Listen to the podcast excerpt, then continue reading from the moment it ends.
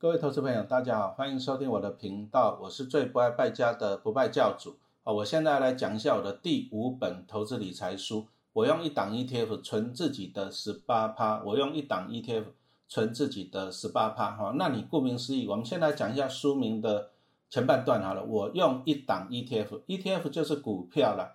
那我们常常讲说，哎，投资股票哈，你不能够鸡蛋放在同一个篮子嘛。那么用一档 ETF 可不可以？一只股票可不可以？啊，答案也是可以的。为什么？因为 ETF 它就是分散到几十只的成分股嘛，哈。像台湾普遍啊，大概就是分散到三十只、五十只啊，多的有到一百只的成分股。因此，你买进一档 ETF，其实它就是已经做好了分散了哈，有分散了。再来就是 ETF 啊，它大概啊都会固定的怎样，太弱换强啊，把一些怎样成分股剔除，然后再换新的成分股。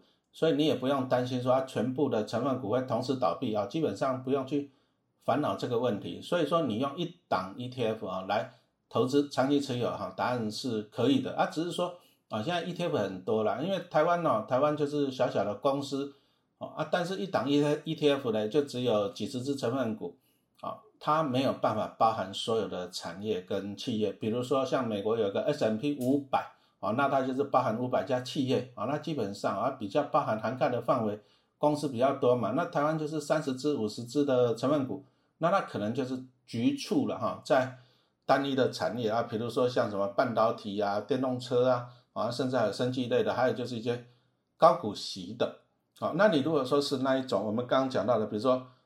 专注在啊半导体产业的或电动车产业的，那这个就是算比较偏的产业了，就是单一的特定产业了。那也讲实话，如果说啊，比如说万一将来半导体产业不景气的，你持有的都是半导体产业的 ETF，那你当然你会受伤嘛哈。那如果说是高股息的 ETF 的哈，因为它的 focus 在就是说，哎，高股息这这个议题上面哈，那这本书是在二零。一八年推出的，那那个时候呢，啊，台湾最有名的 ETF 就是零零五六了，所以这本书就是拿零零五六来当麻豆哈。那其实台湾的 ETF 越来越多，你说像二零二零年哈，那时候就有一个零零八八七八，啊，啊那个国内的高股息，那零零八七八啊，它的表现在二零二一年哦，你看它表现，哎，是超越老老牌的零零五六，啊，再来的二零二一年哈，又有中信投信推出的中国高股息零零八八二。啊，这是半年配的啊，但是它第一次配就配了四点三趴哦，我相信它全年度的年化值利率啊，应该也是会胜过零零五六了啊。那因为老师写这本书的时候就是二零一八年那个时候的啊，没有零零八七八，没有零零八八二，所以我就拿零零五六来当麻豆。那当然零零五六也是全台湾啊受益人数最多啊，基金规模也是最大的高股息的 ETF。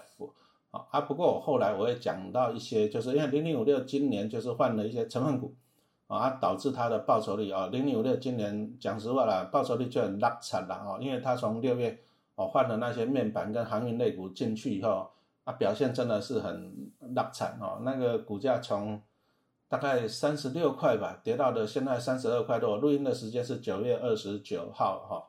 零零六的表现就不如预期啊，今年就是报酬率就是输给哦，远远输给那个零零八七八，啊相对相关的原因，我们在后面再来跟持续跟大家报告，因为我要讲完这一本书嘛啊，大家就你慢慢的收听啊啊，不过虽然说零零五六啊报酬率今年啊表现的股价表现比较差了啊，但是陈老师刚才讲到了嘛，ETF 它的好处就是这样哦，它有定期的太弱换强啊，也许它明年又换成分股了哈啊，就是。排除的那些怎啊，景气循环股，像那个什么航运跟面板，就是景气循环类型嘛，其迟早也会被排除掉的哈。再来就是高股息的 ETF，它通常它专注的就是哎高股息，就是来成分股都是一些获利很不错的，配息很稳定，它要的就是稳定的公司。你看那些股票啊，比如说像兆方金来讲，股价大概就是在三十块上下左右。哦，你说兆方金会涨到一百块，我不相信，你也不相信啊，但是它就是每年配的还不错。啊，折利率大概五到六趴左右啊，因此高股息的 ETF 通常呢，它持有的成分股就是一些啊，过去配息也不错的，未来配息也会不错的，很稳定的啊企业。那这样子来讲啊，你投资一只 ETF，你就等于持有了啊，比如说像五六是三十只成分股，二零零八七八也是三十只，二零零八八二是五十只成分股哈。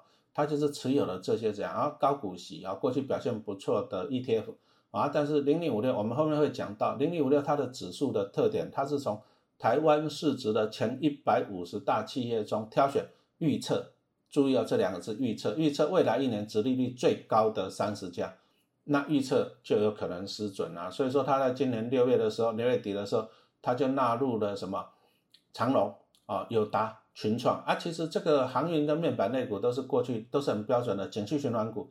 什么叫做景气循环股？你看它的获利就知道了，它通常是怎样？三年不开张，开张吃三年。你看它过去，这就是一个不稳定的了哈。那零零五六今年纳入以后，真的它就受到它的影响。我记得那时候七月的时候，零零五六的股价还有三十六块多啊。那我现在录音的时间哦，九月二十九号哈，那只有剩下三十二块多啊。奇怪的，大盘还在高点啊，一万七千点的高点，那为什么零零五六股价走下坡啊？你你其实你就看这些航运航运股跟面板类股。真的也是跌蛮凶的哈，长隆从两百多跌到一百多啊，你看它友达、全创也大概都是腰斩的哈。成分股的股价下跌，那那个 ETF 啊，当然的净值零零五六就受到了影响，没关系，这个我们后面有很多时间，因为我要讲零零五六这本书哈，我就持续跟大家报告哈。那我刚刚讲到我们书的前半段就是我用一档 ETF 啊，那就是答案就是零零五六哦，存自己的十八趴，哎。十八趴为什么要讲到十八趴？因为陈老师以前是公务员嘛，那常常被污名化啊。你那公务员哦，十八趴哦，不公不义啊。其实哦，跟大家讲了，我们这些年轻人都没有十八趴了。你说像我五十几岁了，我也没有十八趴了。哦，有十八趴的都已经头发白了，退休很久了，对不对？啊，我就很不爽啊，我没有十八趴，又被人家污名有十八趴，就很毒烂啊。所以书名就是给他定十八趴啊。其实也是有它的意义在的。一般哦，你如果说零零五六这种股票，你把它抱着，你给它看过去三年，那平均值利率大概就是五趴多哦。你抱着零零五六放着零股利，一年就是五趴多，那十八趴怎么来的？十八趴怎么来的？哈，那当然我在书上哈，我就会跟大家分析的一些做价差的技巧啊。其实啊，大家一直以为说啊，高股息 ETF 啊，股息不错，就抱着零股利，好了也是可以的啊。但是呢。不会太迷人呐，因为它每年就是五帕多嘛，不会太迷人哦。除非你很有钱啊，比如说你有个一亿，那你买着，按每年领它五帕，你就领到了五百万，那你缴个税，你要三百多万，你一天可以花一万块，还是爽。啊，如果说你是小资族呢，你这十万块，啊，你每年领它五帕，你就领五千块啊，那你还是要认真上班了哈，因对不对？啊，因此小资族我们还是希望你能够赚更多哈。那因所以啦，陈老师其实以为啊，其实高股息的 ETF 反而要做价差，因为做价差你才可以赚更多嘛。那比如说像在去年啊，疫情很严重的时候，我记得那时候零零五六跌到了二十二块以下啊。假设那时候你敢买，啊你买了，你放到今年的高点三十六块，三十二啊，讲错了，二十二到三十六，你赚十四块，不要忘了还配了一点六，那你赚了十五点六。你买在多少？你买在二十二，啊你赚了七十趴呢。对不对啊？是不是比胜过你抱着零股利一年赚五趴还要好？是不是？好，因此高股息的 ETF，其实你反而要积极的做价差，便宜的时候用力买，啊，涨高了就把它卖掉。哦，你要积极的赚价差。那万一赚价差没有稳赚不赔，那万一做错了怎么办？被套牢了怎么办？啊，没关系，因为它有高股息，你万一被套牢，你就抱着零股利，那你便宜的时候用力多买一点，哦，你就可以把钱怎样子？啊，把钱赚回来哈，这个就是高股息 ETF 的好处。所以我这本书就是我用一档 ETF，就是零零五六啊，存自己的十八帕啊。注意哦，你要积极的做价差才可以达到十八帕哈。那我们就开始来讲一下作者序哦。每本书我都会先讲作者序。其实作者序就是作者他本身的整本书浓缩的精华。因此你看一本书哈，作者序你还是要认真看一下哈。那我在这里我就拿我大女儿。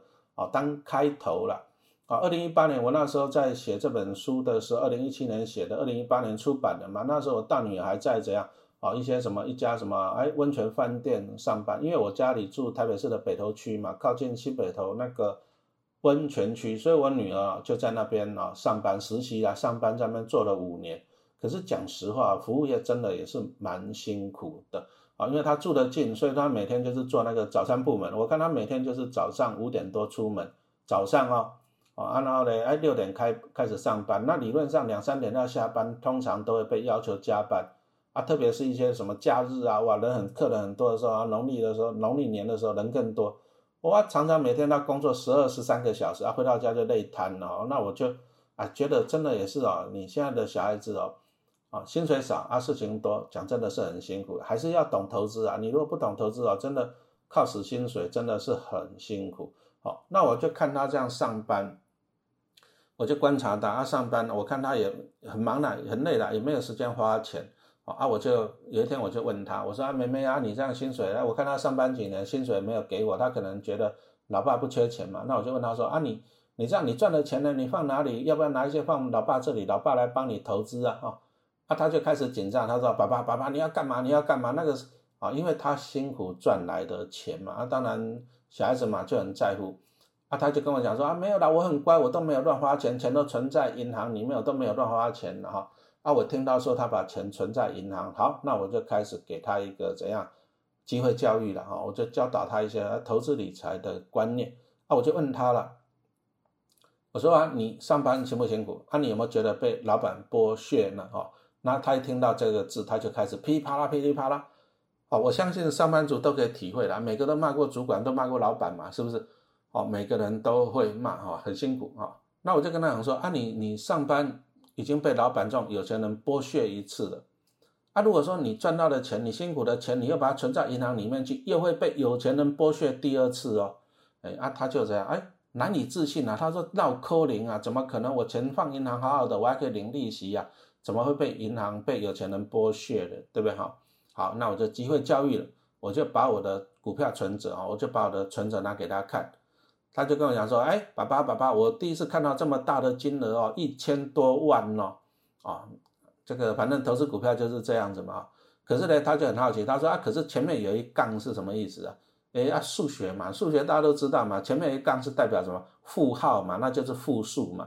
那一千多万前面有一杠就表示负了一千多万啊，因为我利用房贷理财型的房贷。啊，我后面也会跟大家报告，我就是利用理财型房贷，因为我前面也讲到了嘛，高股息 ETF 我们就是要积极的做价差啊，但是钱从哪里来哦？我就是利用理财型的房贷去赚价差啊，但是你跟银行借钱呢啊啊，他前面就会给你加一杠，这个叫做负号，没关系，我后面会跟大家哦分享。我去跟银行借钱哦，啊，你注意哦，因为这本书推出是二零一八年哦，让大家看一下，还如果说回忆一下了，二零一八年底是这样。中美贸易战然后开打，啊，台股大盘呢就从一万一啊就开始跌跌跌到九千三嘛，啊就开始跌了。可是呢，其实啊危机也是什么，也是转机的。哦，其实陈老师也碰过所有的股市大崩盘啊，比如说你再回忆一下，哦，去年二零二零年那时候台湾大股市大盘跌到了八千五百点，哎，恐慌啊，真的很恐慌啊，就这样每天大跌，一天大跌。你看那美国道琼还是熔断熔断的，可是你后来没有发现呢？哎。其实那是机会啊，为什么不趁那个时候多买一点呢？哦啊，这个就是机会，危机也是转机嘛，哈，所以呢，啊，我就是办了理财型房贷，啊，我跟银行借钱，借钱呢要我去干嘛？我就去买了五百张的零零五六，啊，大家应该也都知道吧？我前面也讲了，反正你大不了套牢领股利哈，每年大概领个五趴，啊，但是因为啊中美贸易战，那股灾啊股灾让股价跌下来了，对我来讲就是一个机会，我就去给他买了五百张。啊，那后来我也是获利了结，我是赚到价差啊，因为理财型房贷它的利率比较高了，所以基本上陈老师是不会长期持有，因为你要一直缴比较高的利息。那我就是这样看准时机，我就借钱去买，买了以后呢，啊啊放个一阵子赚了我就跑掉了，就是这样子。那我的存款就是负啊负一千多万就这样子啊，但是后来我把它卖掉了，啊卖掉我赚了钱以后，那一千多万就这样。就还掉了哈，那到了二零一九年哈，回忆一下啊，第一季啊，全球股市就欣欣向荣，那我这个哎，啊零零五六卖掉，大概就赚了一百万嘛，那我就获利了结。啊，我就跟我女儿讲说啊，你看看爸爸这个存折哈，你看啊，你辛苦哈，这样辛苦工作做的要死啊，啊你要钱要存银行啊，爸爸爸爸只是怎么做，我就付出一点点利息呀，好啊，我就把你这样把你们这样辛苦上班工作的很辛苦的放在银行的钱，把它借出来。然后呢，我就拿去投资买股票，啊，啊买股买股票，接着我就赚一百多万走，那就等于怎样啊？哇，我就这样子赚了我女儿三年的薪水呢。那我就问女儿，你你有没有觉得你又被有钱人剥削了一次啊？啊，你上班已经被老板剥削一次了，啊，你辛苦赚到的钱把它存银行，啊，可是像爸爸呢，哎，有钱人又去把银行把你辛苦存的钱把它借出来，然后去炒一下股票啊，啊再还回去付一点点的利息，啊又赚到了你三年的薪水，啊你这样子有没有想过呢？你是不是又被剥削一次了哈？好，所以说大家啊可能应该有听过一句话吧？哎，穷人越来越穷，有钱人越来越有钱啊，大家也常常在讲说一个台湾啊，两个世界，可是大家啊。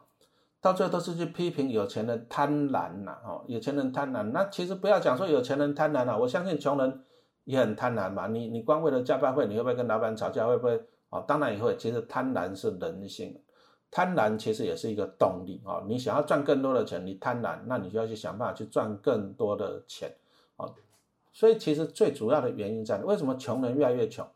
好像我就跟我女儿讲说啊，你这样辛苦赚到的钱，你放银行，你知不知道银行定存的利率是多少？啊，像像现在不到一趴了，零点八趴。那你说说在陈老师以前年轻的时候，那时候有八趴，有十趴呢。那你看现在定存利率这么低了，啊，你把钱放银行，啊，银行只有给你零点八趴的定存利率啊，那太便宜了嘛，资金太便宜。那有钱人会怎么做？那有钱人就去银行把你这个便宜的钱借出来。啊，因为利息太低了。那比如说我现在去借，我借个一趴多啊，假设一点五趴好了，那我去投资一个五趴的报酬率的商品就好了嘛。那我五趴扣掉一点五趴，我还赚三点五趴呢。那我借多一点就好了嘛，对不对？借个三千万，我可以赚赚一百万呢，什么事都不用做呢。那你看你辛苦上班做到要死，你要赚不到一百万了哦。所以呀，哦，你要造成一个台湾两个世界，最主要的原因还是在于什？投资理财知识的落差，你如果不懂的，啊，投资理财啊，举个例子来讲，其实啊，利率这种东西是两面刃啊，好，当利率很低的时候，对定存户是不利，那你拿到利息很少，但是对于借钱投资的人是有利的，这个就是双面刃，那我们就是去选择对自己有利的一方，好，那我是说啊，那我就拿我跟我女儿。做一个比例好了，那她每天啊，有时候辛苦要上班十二个小时啊，薪水又很少啊，二十几 K，那加个班三四十 K 了不起，对不对？搞每天搞得要死，精疲力竭啊，赚到一点钱，那存在银行里面啊，就是这样啊，辛辛苦苦的守着，领一点点的利息啊。陈老师呢，我什么事都不用做，我就等啊，等股在等股价便宜的时候，那我就去跟银行办个手续，借个钱啊，签几个字就有钱了，对不对？那借了钱以后呢，我就付利息啊。但是我去买那种高报酬的商品，比如说我就低进高出，我赚到还赚到股利跟价差，啊，我就这样子放着一阵子，等到股市上来，股价股价上来了卖掉，啊，我就赚到我女儿三年的薪水了。我做了什么事情没有啊？我只是动动脑而已啊，啊，所以啊，啊，有钱人会越来越有钱，是因为他们了解怎样啊，用钱去赚钱啊。现在的钱要用脑袋去赚啊，知识就是力量。我常常在讲啊，股海在走哈，知识要有。那现在很多的年轻人，我觉得我是看他们，我是觉得还蛮恐慌的。怎样呢？你叫他读书，他不要，他说没时间啊，不想读书了啊，到处在股市上面问名牌，而且加入一些讨论区啊，被一些赖群去诈骗了啊，在那讨论半天。股票是讨论出来的吗？不是吧？股票是研究出来的吧？啊，但是呢，大家懒得读书，懒得研究啊，那到处去问名牌。我常常在讲啊，你几十万、几百万这样在股市里面滚来滚去啊，你买个两百块、三百块的书来投资自己，你舍不得，哎啊，这个好，所以说了啊，知识就是力量啊，赚钱的人都是因为怎样啊，他愿意读书、愿意学习啊，啊，但是赔钱的人都是因为他到处去怎样问名牌啊，清楚了嘛？啊，不要到处去问名牌哈，靠山靠山倒了啊，靠自己怎样最好啊，赚钱。那像以陈老师自己来做一个例子嘛，对吧？我过去也是辛苦上班二十五年，然后也是一样，白天呢早上我要去带一个班，然后早上六点多要出门，七点多要去看早自习打扫，对不对？啊，有时候夜间部还带一个班，晚上十点多才放学，很辛苦啊。啊，但是呢，我现在就是靠投资，啊，买进好公司。其实投资的概念很简单，就是靠好公司帮你赚钱。买进 ETF 就是靠一篮子的好公司来帮你赚钱。按以陈老师现在来讲，就是我就是一直买，一直买好公司，我就持有越来越多的好公司。那领到股利再买，领到股利再买，那我的资产也就是越来越多。啊，其实哦，我常常在讲呢，啊，机会，其实这世上没有所谓的公平呢。你看我在学校教书那么久，啊，有的天生小朋友聪明，有的很笨的，那没办法啊，有的高矮胖瘦也不一样啊。啊，但是怎样子啊？但是机会是公平的，什么意思呢？啊，比如说陈老师可以买零零五六，你可不可以买？你也可以买嘛，哈，这个是公平的啊。因此啊，其实我常常觉得台湾有一个东西不好，就是大家还喜欢仇富啊。啊，以前就在骂军工教十八趴，为什么？因为劳工的退休金比较少啊。啊，就去骂军工教十八趴比较多，就去抗议抗议砍他的啊，就很爽很爽。可是问题来了，军工教砍的啊，你劳工有增加吗？你没有增加，你砍人家你爽，但是你没有增加，啊，这个就是于事于事无补了。好，你如果说羡慕欣赏别人，你你应该跟着做嘛。你如果觉得军工教啊，哎，福利很好，像有些人觉得当老师的寒暑假很爽，对不对？一样啊，你就去考教师证嘛。啊，你就去修教育学生，考教师证，你考到教师证，你再去考教师证是考到正式老师，你也可以有寒暑假的嘛，哈，这个东西是这样子，就是每个人哦，你不要去羡慕别人，你应该这样专注在自己的身上啊。那你如果说你羡慕别人啊，啊，他可以靠投资啊赚很多的钱，那一样啊，你一样可以靠着投资来赚很多的钱哦。那我在这本书我就跟大家分享啊，其实陈老师自己也是上班了二十五年了，那我也是了解了，大家其实很辛苦了，就是上班加班，那工作几十年，那等待退休，那公务员更惨，退休的时候还被砍了一个退休金嘛，对不对？啊，再来上班族也是很辛苦了，我自己有三个小孩，我也知道啊，就是每天第一个啊，白天上班已经很辛辛苦了，回到家已经很累了啊，如果说又要再研究股票怎么办？那如那不是更辛苦了？没有错嘛，那辛苦也就算了，万一。啊，其实你要还是要一个基本的认知的，研究股票是对的，但是有没有可能每一只股票都赚钱？